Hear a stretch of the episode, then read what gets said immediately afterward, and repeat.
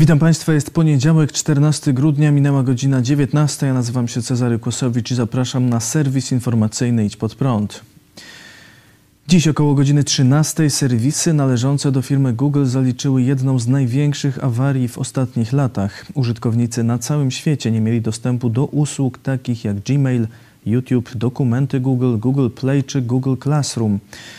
Co się stało, wyjaśnia rzecznik polskiego oddziału Google Adam Malczak. Na około 45 minut doszło do wyłączenia systemu uwierzytelniania spowodowanego problemem z naszym wewnętrznym mechanizmem przydzielania zasobów serwera.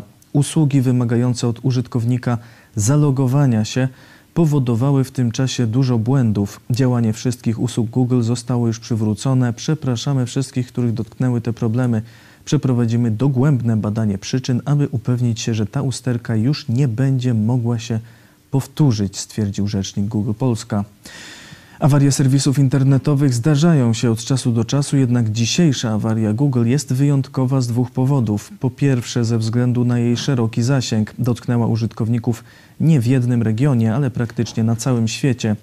Po drugie, przez to, że Google praktycznie zmonopolizował sporą część usług internetowych i nagłe ich zamknięcie mogło spowodować problemy dla użytkowników, w tym dla wielu firm szczególnie w czasie pandemii i pracy oraz nauki zdalnej. Awaria Gmail oznacza często odcięcie drogi komunikacji z klientami. Brak dostępu do dokumentów Google to często utrata efektów wielogodzinnej pracy.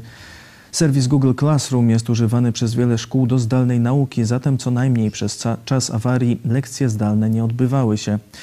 Dotkliwa mogła być też oczywiście awaria największego serwisu wideo na świecie YouTube. O ile można było oglądać filmy pod warunkiem, że nie było się zalogowanym, to nie można było filmów wstawić ani nadawać transmisji na żywo, bo do tego konieczne jest zalogowanie.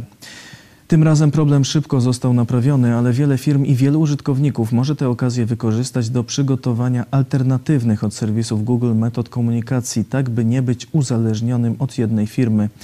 I oczywiście warto pamiętać, żeby regularnie tworzyć kopie zapasowe swojej pracy. Przy tej okazji przypominamy, że telewizję Idź Pod Prąd poza YouTube możecie Państwo oglądać także przez Facebook oraz stronę idźpodprad.tv, a także słuchać na stronie idźpodprad.fm oraz przez telefon pod numerem 814 669 315. Prawie 800 osób zakażonych chińskim koronawirusem zmarło w Polsce w ostatni weekend. Wczoraj 96, w sobotę 188, a w piątek 502. Tak wynika z danych podanych przez Ministerstwo Zdrowia. Dzisiaj resort zdrowia poinformował o prawie 4900 nowych zakażeniach. W sobotę wykryto prawie 9 tysięcy nowych zakażeń, w piątek prawie 12,5 tysiąca. Po okresie spadku ponownie zaczęła wzrastać liczba osób chorych na COVID wymagających hospitalizacji i respiratorów wykorzystywanych do ich leczenia. W użyciu jest ponad 18 800 łóżek i ponad 1800 respiratorów. Minister zdrowia Adam Niedzielski powiedział dziś, że będzie rekomendował przedłużenie obecnie obowiązujących obostrzeń do 17 stycznia, czyli do końca ferii zimowych w szkołach. Minister uczestniczył w spotkaniu z prezydentem w Biurze Bezpieczeństwa Narodowego. Przedstawiłem prezydentowi wizję, w której niestety widmo trzeciej fali jest bardzo realne. Ta trzecia fala ma o tyle znaczenie, że w tej chwili jesteśmy na poziomie średnio 10 tysięcy zachorowań dziennie. Jeżeli trzecia fala nastąpiłaby z tego poziomu, moglibyśmy się spodziewać bardzo dużej eskalacji, bardzo dużego obciążenia systemu zdrowotnego, powiedział Niedzielski. Podkreślił, że ma to szczególne znaczenie, ponieważ w lutym i marcu zwykle dochodzi do szczytu zachorowań na grypę.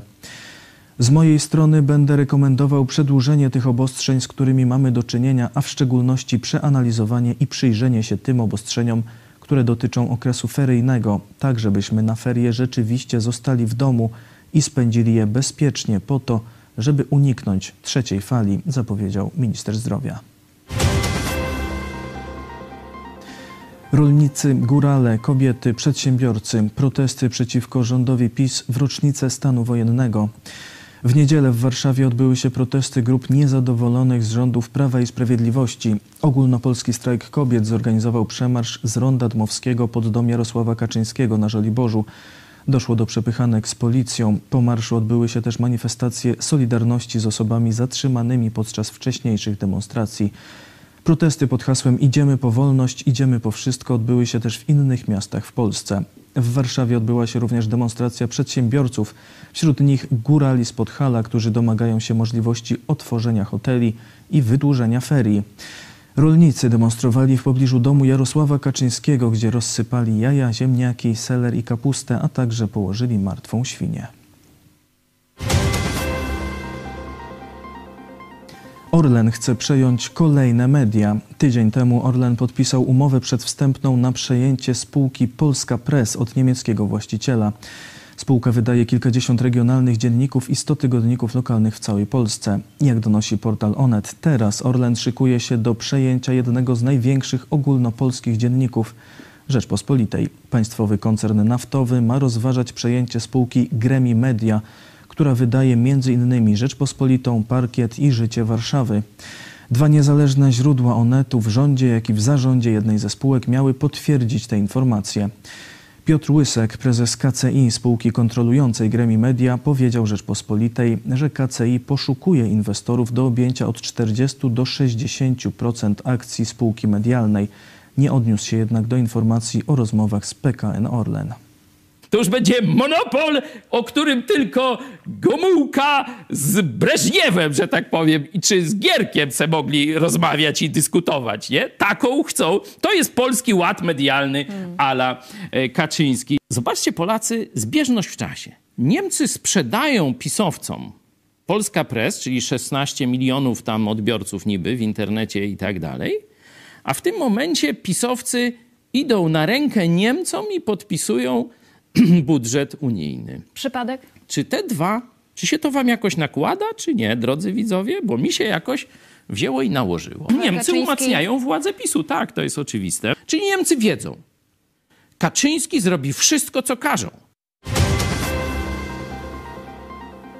Diecezje zapłaciły za księdza pedofila. Archidiecezja wrocławska i diecezja bydgoska zapłaciły w sumie 400 tysięcy złotych mężczyźnie, który był jako dziecko wykorzystywany seksualnie przez księdza Pawła Kanie. Ksiądz został po raz pierwszy zatrzymany w 2005 roku, gdy pracował w parafii we Wrocławiu. Proponował wtedy trzem chłopcom pieniądze za usługi seksualne. Na jego komputerze znaleziono dziecięcą pornografię. Wtedy poręczył za niego arcybiskup Marian Gołębiewski oraz arcybiskup Henryk Gulbinowicz. Po tym zdarzeniu został przeniesiony do parafii w Bydgoszczy, gdzie biskup Jan Tyrawa powierzył mu nauczanie religii w gimnazjum. O księdzu Kani wiele dowiedzieliśmy się z filmu Braci Sekielskich, tylko nie mów nikomu. W filmie cytowany jest list jednej z ofiar księdza opisujący wycieczkę na Wyspy Kanaryjskie. Śmiał się z mojej bezradności, gwałcił mnie już nie tylko w nocy, czasem też po plażowaniu, po południu, rano, wiele, wiele razy przez siedem dni. W 2010 roku po pięciu latach zapadł wyrok w sprawie posiadania przez księdza dziecięcej pornografii. Rok więzienia w zawieszeniu na pięć lat. Ksiądz Kania nadal odprawiał msze i udzielał sakramentów. Po raz kolejny został zatrzymany w 2012 roku w hotelu we Wrocławiu, gdzie przebywał z trzynastolatkiem. Trzy lata później za gwałty i molestowanie skazano go na 7 lat więzienia. Ksiądz Kania został w końcu usunięty ze stanu duchownego po postępowaniu kanonicznym prowadzonym przez Watykan. Sąd w Bydgoszczy nakazał kuriom w Bydgoszczy i Wrocławiu wypłacenie jednej z ofiar księdza 300 tysięcy złotych zadośćuczynienia. Obie diecezje odwoływały się od wyroku. Jednak w zeszłym tygodniu sąd w Gdańsku oddalił apelację, dlatego też kurie wypłaciły kwotę z odsetkami. Jednak adwokat kurii bydgoskiej nie wyklucza odwołania do Sądu Najwyższego. Tajwan wspiera Muzeum Auschwitz. Jak czytamy na stronie internetowej Muzeum Auschwitz-Birkenau, Tajwan dołączy do grona darczyńców Fundacji Auschwitz-Birkenau. Wsparcie wyniesie 1,5 miliona złotych, a zgodnie z deklaracją środki te zostaną przeznaczone na realizację projektów edukacyjnych poświęconych historii Auschwitz z użyciem nowych technologii. Dyrektor muzeum i prezes fundacji dr Piotr Cywiński po podpisaniu porozumienia powiedział: jest rzeczą zdecydowanie wartą odnotowania, że pierwszy duży projekt edukacyjny realizowany w ten sposób powstaje dzięki zaangażowaniu ludzi z dalekiego z naszej perspektywy wschodu. Auschwitz jako symbol ma wymowę ogólnoświatową. Szef biura przedstawicielskiego Tajpej Weber Shi powiedział: Tajwan, stojąc na straży szczytnej wartości, jaką jest poszanowanie praw człowieka, wyraża gotowość przyłączenia się do międzynarodowego grona darczyńców wspierających wysiłki fundacji na rzecz zachowania miejsc zagłady jako fundamentów edukacji i świadomości dla przyszłych pokoleń. Dyrektor generalny Fundacji Wojciech Soczewica stwierdził, podobieństwo wyzwań, przed jakimi stoją dzisiejsze młode pokolenia w Europie czy Azji, oznaczają dla nas konieczność poszukiwania wspólnych odpowiedzi na trudne wnioski z historii. Tym większą szansą dla Fundacji jest tajwańskie wsparcie dla nowoczesnych projektów edukacyjnych. Prezydent Tajwanu Tsai Ing-wen wymieniła kilka lat temu raport Witolda Pileckiego, który organizował ruch oporu w obozie w Auschwitz, jako książkę, która wywarła na niej ogromne wrażenie i jest dla niej inspiracją. Prezydent Tsai Ing-wen otrzymała raport Pileckiego kilka lat temu od redaktor Hanny Shen, obecnie korespondentki telewizji Idź Pod Prąd na Tajwanie. Wcześniej Hanna Shen zainicjowała tłumaczenie raportu na język chiński. Tysiące chińskich komunistów w zachodnich firmach, Międzynarodowa Grupa Parlamentarzystów Interparliamentary Alliance on China, ogłosiła, że otrzymała listę prawie dwóch milionów członków Komunistycznej Partii Chin prowadzących działania infiltracyjne na całym świecie. Wśród podmiotów objętych działaniami Chin znalazły się m.in. koncerny AstraZeneca i Pfizer, produkujące szczepionkę na COVID-19. Lista została sporządzona przez opozycjonistów chińskich w 2016 roku. Zawiera nazwiska, numery dowodów tożsamości, daty urodzenia, a nawet numery telefonów. Brytyjski dziennik Daily Mail, który miał wgląd w listę, podaje, że znajdują się na niej członkowie Komunistycznej Partii Chin, którym udało się przeniknąć do firm zbrojeniowych, banków i gigantów farmaceutycznych z całego świata, a także do rządów państw zachodnich. Australijska gazeta The Australian poinformowała, że na liście pojawiło się także wiele nazwisk pracowników personelu zatrudnionego w Chinach przez australijski Departament Spraw Zagranicznych i Handlu. Setki osób z listy to pracownicy firm lotniczych, takich jak Boeing czy Airbus. Członkowie Komunistycznej Partii Chin mają też być zatrudnieni w firmach samochodowych, takich jak Volkswagen, Mercedes-Benz, Jaguar, Land Rover czy Volvo. Wiele nazwisk chińskich komunistów pojawia się też na liście zatrudnionych w meblowej firmie IKEA oraz w bankach HSBC, Deutsche Bank czy Citibank. Ponadto zinfiltrowane mogą być firmy technologiczne Hewlett Packard i Qualcomm. Wszystkie podmioty zatrudniające członków Komunistycznej Partii Chin są zagrożone, gdyż każdy członek partii ma obowiązek dostarczać wszelkie informacje, jakich zażąda kierownictwo partii. Piłkarz FC Barcelony przeciwko Huawei w obronie Ujgurów. Antoine Griezmann, francuski napastnik klubu FC Barcelona, ogłosił, że rezygnuje ze sponsorowania przez chińską firmę Huawei. Powodem decyzji piłkarza są podejrzenia, że chiński gigant produkuje sprzęt służący komunistycznej partii Chin do śledzenia i prześladowania Ujgurów w prowincji Xinjiang. Griezmann już w ubiegłym roku w mediach społecznościowych deklarował swoje poparcie dla prześladowanej w komunistycznych Chinach mniejszości. Solidarność z Ujgurami okazywali także inni sportowcy, np. zawodnik Arsenalu Londyn Masud Ozil, członek klubu Fiorentina Frank Ribery, a także Nabil Fekir, zawodnik hiszpańskiego klubu Real Betis. Polski piłkarz Robert Lewandowski od lat prowadzi współpracę z firmą Huawei. W maju tego roku został ambasadorem tej firmy na Europę.